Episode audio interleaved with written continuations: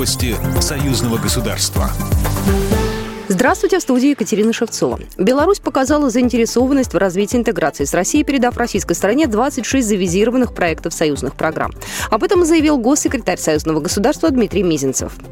Сам факт передачи российской стороне согласованных 26 карт из 28, которые по-своему исчерпывают задачи экономической интеграции между Россией и Беларусью можно трактовать как особое подтверждение заинтересованности сторон такой работе.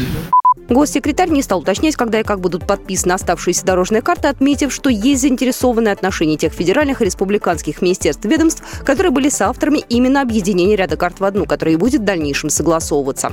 Напомню, Беларусь завизировала и передала России проекты 26 интеграционных дорожных карт во время недавней встречи российского премьера Михаила Мишустина и его коллеги из Республики Беларусь Романа Головченко.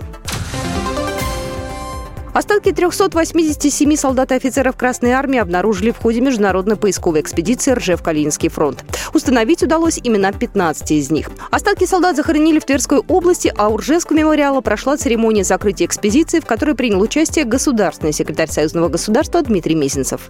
Сегодня особый день, день памяти и поклонения.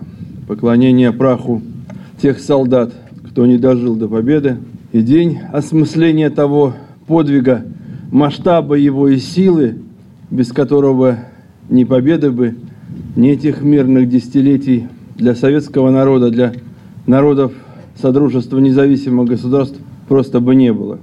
О том, насколько важно хранить память павших, сказал Владимир Мединский, помощник президента России, председатель Российского военно-исторического общества.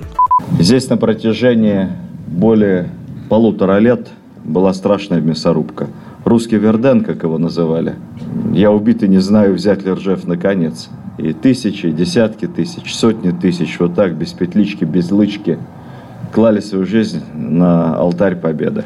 Здесь решался вопрос, останется ли наш народ жить на этой земле, или его не будет вообще. Это первая такая война была в истории. Первая война на тотальное уничтожение – Гостям мероприятия показали проект дальнейшего развития мемориала. В планах выставка военной техники, музейная галерея и инсталляции на тему Ржевской битвы.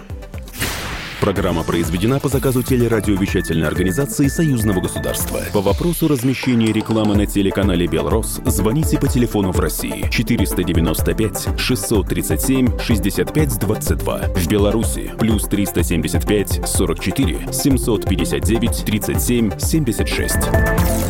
Новости союзного государства.